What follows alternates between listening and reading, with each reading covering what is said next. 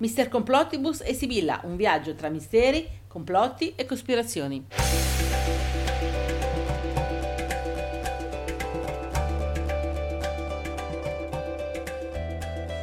Ciao a tutti da Sibilla E da Mister Complotti. e da Mirna, la nostra sfera di cristallo mitica. Mitico. Ecco.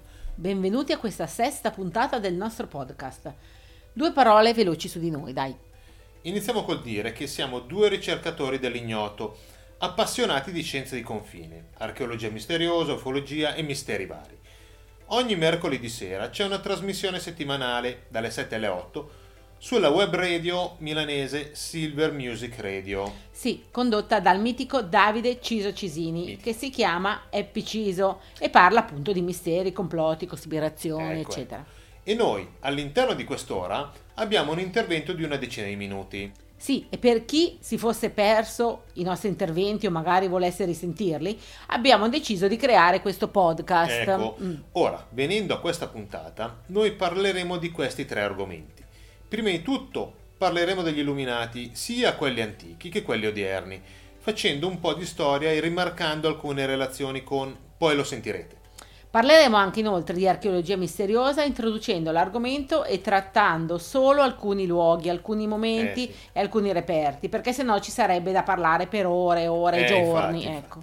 E per ultimo parleremo della presunta morte e sostituzione, o magari anche no, di Paul McCartney, mitico componente dei Beatles. E poi che dire altro?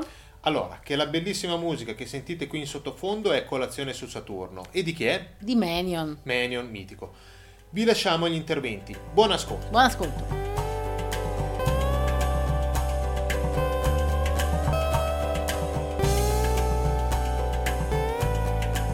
Un saluto Davide e a tutti gli ascoltatori di Silver Music Radio, da Sibilla. E da Mr. Complottibus. Vi salutiamo dal Messico, Andale, andale! da un grazioso villaggio vicino a La Venta. E siamo venuti qui per vedere i testoni olmechi, Sì. scolpiti almeno 3000 anni fa. O forse molto prima. Molto prima, infatti sappiamo qual è il background di questa civiltà e come mai sono state fatte queste testone enormi. Prima o poi ne parleremo. Staremo in questa zona per un po' di giorni, per alcune ricerche, ma ricordatevi che il viaggio ha una meta. L'Antartide, perché sta cosa della terra piatta vista l'altra volta. È insomma, intrigante, intrigante. Oggi parliamo degli illuminati, Sì, sì, illuminati. che sono uno dei tanti elementi che compongono il mega complotto relativo a chi veramente governa il nostro mondo. Eh già. Ovvero ai gruppi di potere che segretamente o in maniera palese dominano il mondo, grazie all'instaurazione di un nuovo ordine mondiale. Dicesi New World Order. Infatti, gli Illuminati, chiamati anche Illuminati di Baviera o Ordine degli Illuminati, sono state inizialmente una delle tante società segrete nate nel 1800, ma fin da subito si sono distinte per alcune modalità interessanti. E l'ideatore? L'ideatore e il fondatore è stato Johann Adam Weishaupt e ha creato questa società segreta come alternativa, secondo lui migliorativa, alla massoneria, assumendone una struttura simile e intrecciandosi in maniera segreta con essa. Infatti, una prima cosa particolare è che praticamente tutti gli illuminati erano anche framassoni di logge diverse. E anche di un certo rilievo. Essendo loro personaggi illustri, nobili e artisti famosi, ricoprivano posizioni di prestigio, così da istruire, deviare e direzionare le varie logge, giusto? Appunto, infatti, praticamente la furbata era che gli illuminati conoscevano i segreti della massoneria, ma i massoni non conoscevano i loro. Molti affermano che l'ordine degli illuminati arrivi da tradizioni esoteriche o gnostiche precedenti, in cui erano fondamentali le pratiche mistiche ed il tentativo di unirsi a Dio tramite la meditazione o anche con l'aiuto di pratiche sessuali. Eh beh, ma non si sa. Vero è però che, secondo loro, l'illuminazione poteva essere raggiunta durante la vita terrena. C'è da dire, per contro, che Weishaupt era razionalista e materialista, lontano dall'uso dell'ermetismo, dell'esoterismo e della magia, che vedeva come fumo negli occhi al pari delle religioni. E allora perché lui era visto come anche altri confratelli illuminati, come un iniziato, come un mago? Forse perché, infiltrandosi nelle società segrete, doveva mostrare simbologie e terminologie misteriche? O c'era qualcosa di più sotto che non conosciamo e la facciata razionalista e materialista era solo appunto una facciata? Comunque, questa società segreta non era per nulla democratica e la sua missione era quella di stabilire un nuovo ordine delle cose, in modo da arrivare all'abolizione dei governi E, e, quella delle religioni, giusto? appunto delle religioni Ok. organizzate. Interessante è che mentre la massoneria, come avevamo visto alcune settimane fa, rimaneva elitaria, solo nobili, negli illuminati a livello base, ai gradi inferiori, potevano accedere un gran numero di persone, la gente comune, che non veniva iniziata sui veri segreti degli illuminati, Quindi una grande massa di persone. appunto che costituivano la parte più visibile e, soprattutto, strumentale dell'organizzazione. Ed era fondamentale che molti di loro avessero amicizie importanti, appartenenze ad altre società segrete, ricchezze, rendite, così via. Soldi, infatti. L'ordine degli Illuminati, però, storicamente è durato solo pochi decenni, dal 1776 ai primi del 1800, ma, oltre a organizzazioni iniziatiche che utilizzano apertamente il nome Illuminati, come i Rosacroce o la Ordo Templi Orientis di Aleister Crowley, Vi sono, e qui si entra nel discorso della teoria del gomblotto, Gomblotto, molte società segrete di, di ispirazione occulta e mondialista, che sono state viste come la logica continuazione di questa società segreta, proprio per la sua matrice mondialista che ricercava il controllo gerarchico unico e mondiale. come ad esempio Skull and Bones, Pilgrim Society, Fabian Society, Bohemian Club, il gruppo Bilderberg, la Commissione Trilaterale, il Club di Roma, la Fondazione Rockefeller, eccetera, eccetera.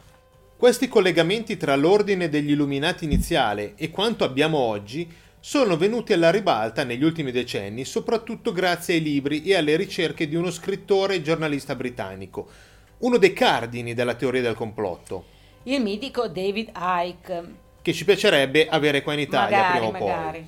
Il suo pensiero è semplicemente che noi, come popolazione mondiale, veniamo controllati e diretti da una fratellanza, detta fratellanza babilonese o anche fratellanza del serpente, costituita da un gruppo segreto di umanoidi rettiliani, Ecco, l'abbiamo detto.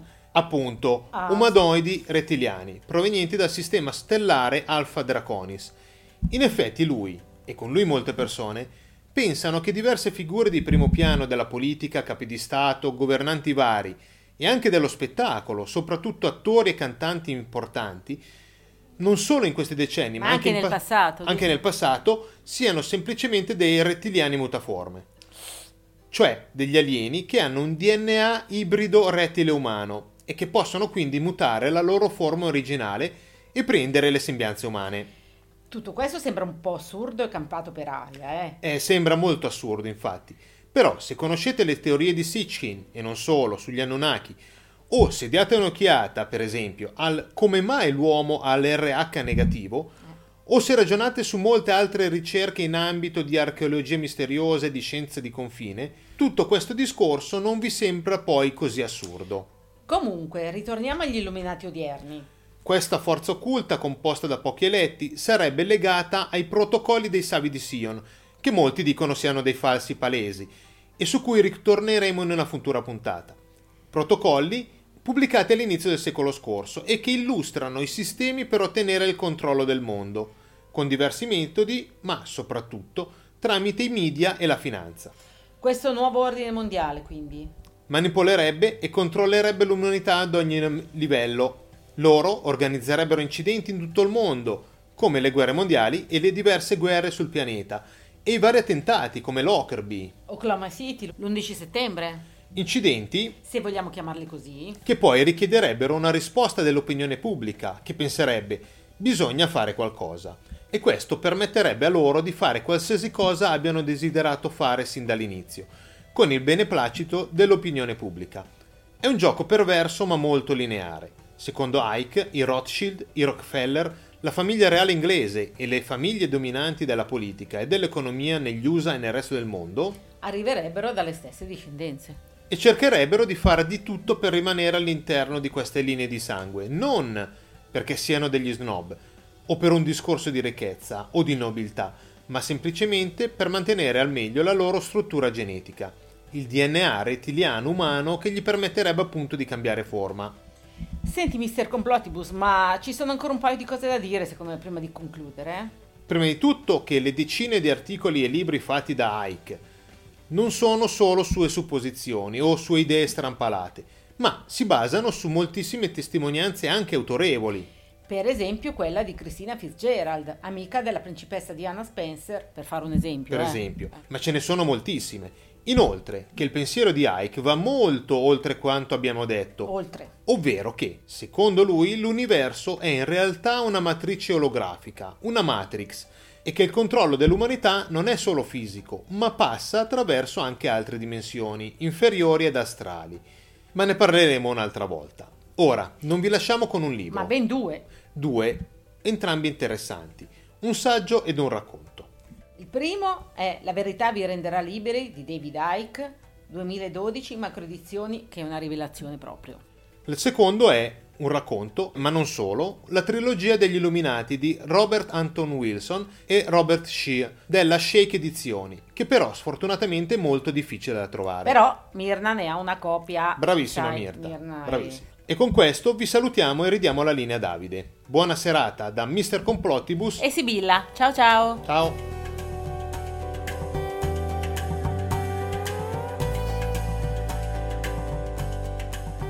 Saluto a Davide e agli ascoltatori di Silver Music Radio da Mr. Complottibus. E Sibilla, ciao. Ciao ciao, siamo ancora qui in Messico, ci siamo spostati di un 150 km e siamo in zona Palenque. Sì, dove c'è l'astronauta, giusto? Lo conoscete, vero? E proprio per questo abbiamo pensato con Davide di incentrare la puntata di oggi sull'archeologia misteriosa, che vuol dire tutto o niente. Oggi cercheremo di spiegare un po' di più il significato. Praticamente nel mondo ci sono tutta una serie di monumenti o reperti archeologici che hanno una datazione ufficiale. In effetti, secondo molti ricercatori, però, questi monumenti sarebbero datati molto prima della datazione ufficiale. Molto, molto, come per esempio le piramidi della piana di Giza e lo Z che si trova in quella più grande e più antica, la piramide di Cheope. che non è una tomba. o un sepolcro, ma ben altro. E quello che c'è nella camera del re in granito rosa non è un sarcofago, ma ribadiamo ben altro. O la Sfinge, o meglio, le due Sfingi, di cui una è ancora sepolta. Vedasi l'interessante ricerca di Baratono e il fatto che la piana di Giza è su un piano decisamente inclinato. Oppure Stonehenge, O meglio, quello che ne rimane. infatti. Oppure Machu Picchu e Ollantaytambo. E le loro mura ciclopiche, tutte sagomate e incastrate tra di loro. Ma come cavolo le hanno fatte, quindi? Non si sa. E ce ne sarebbero moltissimi di esempi come questi. Chi avrebbe creato queste costruzioni enormi e strane? Magari qualche civiltà precedente, qualche antico alieno qualcun altro? Non si sa. Infatti ogni tanto saltano fuori dei ritrovamenti che retrodatano un po' tutto, facendo pensare che queste datazioni siano un attimino, non dico campate in aria, ma un po' troppo verso di noi, quando invece sembrerebbero di migliaia o decine di migliaia di anni prima, o anche precedenti. Ma chi vuole mantenere questa visione storica, la scienza e l'archeologia ufficiale, che ha paura di perdere il primato, oppure è un complotto e bisogna tirarci dentro anche il nuovo ordine mondiale e tutti i loro amici? Già. Di monumenti come questi ve ne sono veramente tanti, che non basterebbero 100 puntate di Epiciso per vederli. Anche perché, se si va a ragionare su ipotetiche o leggendarie civiltà molto antiche scomparse, come Atlantide, Lemuri o Mu, il tutto diventa molto più intrigante. Molto, soprattutto perché vi sono fatti accertati scientificamente, che spesso vengono messi da parte o nel dimenticatoio. Un esempio lampante potrebbe essere, relativamente a queste civiltà, ma non solo, la devastazione che è stata fatta da migliaia di frammenti di una cometa o di un meteorite scoppiato in aria che caddero nell'emisfero nord della nostra Terra circa 15.000 anni fa, causando lo scioglimento dei ghiacci e forse anche lo spostamento dell'asse terrestre. E conseguente innalzamento del livello del mare di 200-250 metri. Di quanto è caduto al suolo se ne è trovata traccia in diversi carotaggi fatti sia nel Nord America che in Europa. Ma quanti di voi ne hanno mai sentito parlare? Tutto questo permetterebbe l'ipotesi che vi siano state moltissime città sulle coste di tutto il mondo che vi si sono inabissate. Di conseguenza a questo Esatto, innalzamento. esatto. Potrebbero essere queste le città che componevano le famose Atlante, Mu e Lemuria? Può essere. Non un'isola o un continente quindi, ma un insieme di città ormai perdute sott'acqua, ma che ogni tanto ritornano, per così dire, alla luce. Grazie all'opera di sommozzatori. come nel caso per esempio della zona chiamata Doggerland Già, a sud dell'Inghilterra o dei lastroni della strada sommersa di Bimini o anche della piramide di Yonaguni in Giappone o altre costruzioni che sembrano sagomate dall'uomo tutte sott'acqua a circa 200-250 metri di profondità. Retrodatazione, dicevamo. Sì. Il caso più eclatante è stato in questi ultimi anni dato dal ritrovamento del sito archeologico di Gobekli Tepe Sì, in Turchia. in Turchia. Mm. Ora, archeologicamente parlando, la civiltà umana moderna inizia a lavorare la pietra in modo un po' sofisticato solo attorno ai 6-8 mila anni fa. La lavorazione dei metalli è successiva, così come anche la creazione di tempi o strutture architettoniche. Ma allora, sto tempio enorme, con un diametro di 300 metri scoperto a Gobekli Tepe, che è stato costruito almeno 10.000 anni fa, con pilastri enormi in cui vi sono incise delle figure di animali, Ed è stato poi sepolto nella sabbia circa 8000 anni fa e non si sa perché. Ma, Ma chi chi- cavolo l'ha fatto? Chi l'avrà fatto? Ma C'entrano qualcosa per caso gli yazidi che risiedono in quella zona, che venerano un dio dalle fattezze di un pavone e che vivono in case molto coniche, che se le guardi pensi ad un UFO? un altro esempio potrebbero essere le sfere del Costa Rica. Appunto, enormi sfere di granito ritrovate attorno al 1930, grandi più di 2 metri e mezzo e pesanti fino a 16 tonnellate, create, scolpite e levigate con scarti d'errore di pochi millimetri, diverse migliaia di anni fa, e non si sa ancora da chi.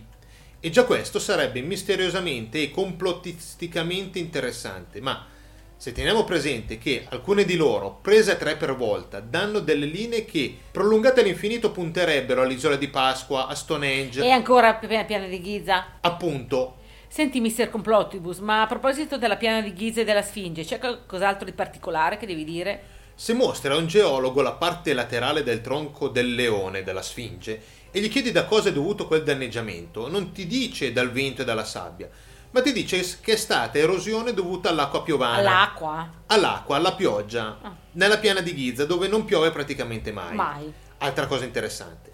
Comunque, rimanendo in America, sono interessanti non solo l'astronauta di Palenque o i monili precolombiani a forma di aeroplano o le linee di Nazca, ma anche e soprattutto il sito di Pumapunku in Bolivia, non troppo distante da Tiwanaku, dove vi sono tutta una serie di blocchi enormi, squadrati, pesanti fino a 130 tonnellate, lavorati in modo così preciso da poter essere incastrati tra di loro. È difficile pensare al semplice martello e scalpello. E Se avessero usato qualche tecnologia totalmente differente dalle nostre moderne conosciute? Potrebbe essere o qualcosa di simile al mitico Shamir del re Salomone che tra l'altro l'aveva trovato ad ovest. Ad ovest. Quella stessa cosa che ha fatto in migliaia di fori nella nuda roccia a Valle Pisco in Perù. Direi di fermarci qui e suggerirvi un racconto, un thriller che è ambientato proprio a Gobekli Tepe.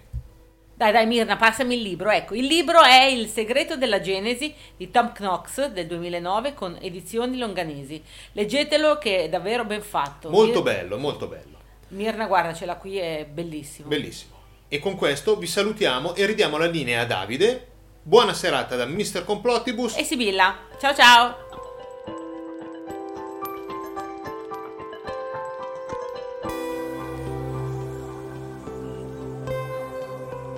Un saluto a Davide e a tutti gli ascoltatori di Silver Music Radio da Sibilla. e da Mr. Complottibus. Buon 2019. Vi salutiamo ancora dal Messico. Abbiamo deciso di rimanere in questa zona per qualche settimana perché è troppo interessante. Tantissime piramidi, strutture particolari. Poi ci sposteremo a sud. Cercheremo di andare in Guatemala verso Eh, non ve lo diciamo, cercate LIDAR. Lidar. Ok. Questa settimana PID. Paul is dead. Paul è morto. Questo acronimo ci mostra questo mistero strano ed intrigante. Ovvero l'ipotetica morte di Paul McCartney e la sua sostituzione con un sosia. Leggenda creata d'arte dai Beatles o verità da loro nascosta? Tutto iniziò nel 1969 con le voci relative a questa morte, però per capire meglio bisogna fare un passo indietro di qualche anno ed arrivare ad una notte del 1966, novembre. Quella sera Paul McCartney, dopo un violento litigio con gli altri tre membri della band, avrebbe lasciato gli studi e se ne sarebbe andato via con la sua Aston Martin. E già, e la leggenda narra che lungo la strada per tornare a casa fece salire a bordo un autostoppista di nome Rita, che stava scappando di casa poiché era incinta ed aveva deciso di abortire. Infatti, un semaforo rosso non rispettato, un urto contro un altro veicolo, l'uscita di strada e lo schianto contro un albero. E qui sarebbe terminata la storia terrena di Paul e di Rita. La leggenda narra inoltre che, saputo dell'accaduto, John Lennon e Brian Epstein, il loro manager, presero una decisione pazzesca. Sì, direi più allucinante. Infatti, Già. tenere segreta la cosa, trovare un sosia il più somigliante possibile a Paul, comunicarlo solo agli altri membri della band e fare finta di nulla, come se niente fosse. E qui la leggenda diventa in parte doppia. Da una parte, per i più, il sosia fu trovato nell'attore William Stewart Campbell, decisamente assomigliante a Paul. Invece dall'altra, ma solo per alcuni, il suo sostituto sarebbe stato invece un ex poliziotto canadese di nome William Shepard. Shepard. E la vita dei Beatles continuò dal 1966 in poi come se niente fosse, o meglio, quasi come se niente fosse. Infatti, stranamente, senza logica alcuna, da quel momento i Beatles non si esibirono più dal vivo, tranne Tranne il concerto sul tetto della Apple Records a Londra nel 1969. Ora, bisogna dire che di tutto questo non vi sono proprio veri riscontri oggettivi. No, infatti. Ci sono solo una infinita, infinita miriade di indizi, ma proprio tanti ed alcuni molto figli. Nelle copertine dei dischi, nei testi delle canzoni. Anche nei video soprattutto. Ah, infatti, infatti. Per questo motivo non si può sapere se Paul sia veramente morto, oppure se i Beatles stessi, prendendo spunto da questa voce incontrollata che si muoveva tra i fan, hanno volutamente creato loro tutti questi piccoli indizi. Sì, ma facciamo un passo per volta. eh? Appunto. Ok. Un primo piccolissimo indizio era stata la notizia nel gennaio del 67 di un incidente stradale mortale avvenuto a Paul. Smentito però poi immediatamente. Appunto è stato smentito, Ok. ma forse è stato proprio questo rumors incontrollato che si è diffuso a macchia d'olio a creare la leggenda Paul is dead o a far venire in mente ai Beatles appunto di creare la leggenda. Il vero punto iniziale però di tutta questa teoria è stata la telefonata di Tom a un DJ di Detroit, Russell Gibb, fatta nell'ottobre del 1969 e da lui poi raccontata durante una sua trasmissione radiofonica. Tom confessò di conoscere un importante segreto, ovvero la morte di Paul. Indicando il giorno proprio il 9 novembre 1966. 9 novembre 66 e a riprova di ciò spiattellò tutta una serie di indizi che lui stesso avrebbe trovato nei dischi dei Beatles. La cosa che fa pensare alla teoria che i Beatles si sono inventati tutto è che in quei giorni la notizia fece il giro del mondo e i fan iniziarono a cercare i messaggi nascosti nei dischi e ovviamente si ebbe un aumento spropositato delle vendite. Clamoroso. Clamoroso. Ma veniamo ad alcuni di questi indizi che John Lennon, George Harrison e Ringo Starr avrebbero inserito nei loro dischi dopo il nove- famoso 9 novembre 1966. in modo inconscio o con lo scopo di far conoscere la verità un po' per volta. Nella copertina della raccolta A Collection of Beatles Oldies But Goldies, uscito nel dicembre del 1966, qualcuno fa notare che la parola Oldies è composta dalle lettere O ed L, che nell'alfabeto precedono P ed M, e dalla parola Dies, ovvero muore. Ma il successivo album, Sgt. Pepper's Lonely Heart Club Band, uscito nel 1967, ad essere stato analizzato in modo approfondito e ad avere un'infinità di indizi. La bambola ha sul grembo un modellino d'auto di marca Aston Martin, auto dell'incidente, di color bianco e con l'interno rosso sangue. E la signora anziana con la bambola sulle ginocchia indossa un guanto da automobilista macchiato da liquido rosso. La composizione floreale gialla, dalla forma di un basso, ha solo tre corde e sembra quasi una decorazione tombale. John, Ringo e George impugnano degli ottoni, mentre Paul è l'unico a impugnare uno strumento nero, il corno inglese. Ed inoltre c'è anche un quinto strumento che se- fa sempre Un parte bombardino. autori, un bombardino, Sì. davanti ai Beatles giovani che sembrano però vestiti da un funerale. John, George e Ringo sono ripresi lateralmente, mentre Paul è l'unico che è ripreso frontalmente. Infatti, compare inoltre, e si ripeterà in diverse altre copertine, una mano alzata sopra la testa di Paul. Si dice possa essere un simbolo di morte in alcune società orientali. E potremo andare avanti ancora, come la Gran Cassa, chi l'ha disegnata e la scritta Idai, che lasciamo però a voi trovare. E per non dire che sul retro tre membri sono di fronte e uno è di spalle. E chi sarà mai quello di spalle? E chi sarà mai? Mirna, chi sarà? Boh. E lo stesso vale per gli album successivi, Magical Mystery Tour e il Tricheco Walrus, il White Album e la foto di Paul McCartney con gli occhiali, o forse una foto del vero Campbell. Ma Ma soprattutto c'è la copertina di Abbey Road, in cui Paul è l'unico a piedi scalzi e con la gamba destra in avanti. E che dire della copertina di Let It Be in cui Paul è l'unico su sfondo rosso e guarda in direzione diversa dagli altri? E abbiamo guardato solo le copertine, ma anche i testi delle canzoni sono ricchissimi di spunti, per non dire le canzoni suonate al contrario. e anche alcuni videoclip invece, cioè, sono pieni di indizi, ma tanti. Infatti, Eh, infatti, ma potrebbero essere stati appositamente inseriti dai Beatles per schernire i fan troppo complottisti. È vero. Quello più clamoroso però, lo dobbiamo dire, è Free as a Bird. Dopo circa un minuto e venti si vedono tre Beatles che attraversano la strada e di fianco a loro c'è un'auto molto molto lunga. Sì, dai, è, un carro funebre. È nera, Eh, infatti. già. Poi i Beatles diventano magicamente quattro, con un Paul però un po' diverso dagli altri tre se uno guarda bene. Interessante però notare che gli indizi simili a questi si possono trovare anche in album antecedenti alla presunta morte di Paul. Tutto costruito da arte? E non si sa. Direi di fermarci qui, perché altrimenti si andrebbe avanti per ore e ore e ore. Troppi complotti, troppi, troppi. Troppi. Buon anno ancora da Mr. Complottibus. E Sibilla e Mirna che oggi, oggi dorme, ma la prossima volta sarà attiva. Buon anno a tutti e la linea a Davide. Ciao Davide.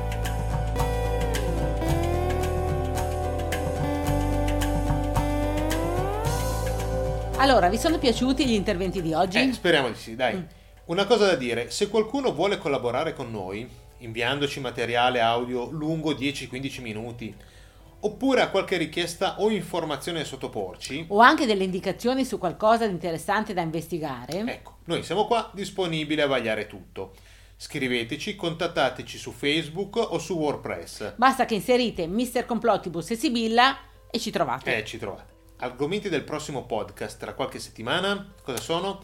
Gli Oparts Le scie chimiche? e i fantasmi. Esatto. Buone cospirazioni a tutti da Mr. Complottibus. E da Sibilla e da Mirna, che oggi ha avuto un incontro con i più alti vertici delle sfere di cristallo mondiali, sai. Oh, Cose scoop- segretissime. Mm. Segretissime, però qualche scoop si riesce ad avere. E ha detto che ce lo dirà. Eh, sì. Speriamo, dai, dai. Oh, ricordatevi una data, 20 febbraio 2020. Esatto, 20 febbraio 2020. Ciao a tutti. Ciao.